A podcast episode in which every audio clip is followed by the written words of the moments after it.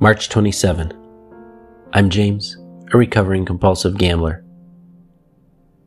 Storing up grievances is not only a waste of time, but a waste of life that could be lived to greater satisfaction.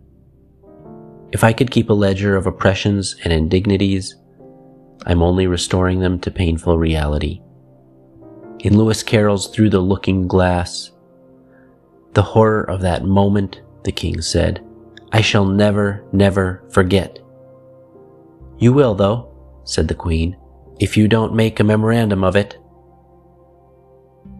Am I keeping a secret storehouse for the wreckage of my past? Today I pray. God keep me from harboring the sludge from the past, grievances, annoyances, grudges, oppressions, wrongs, injustices, put downs, slights, hurts.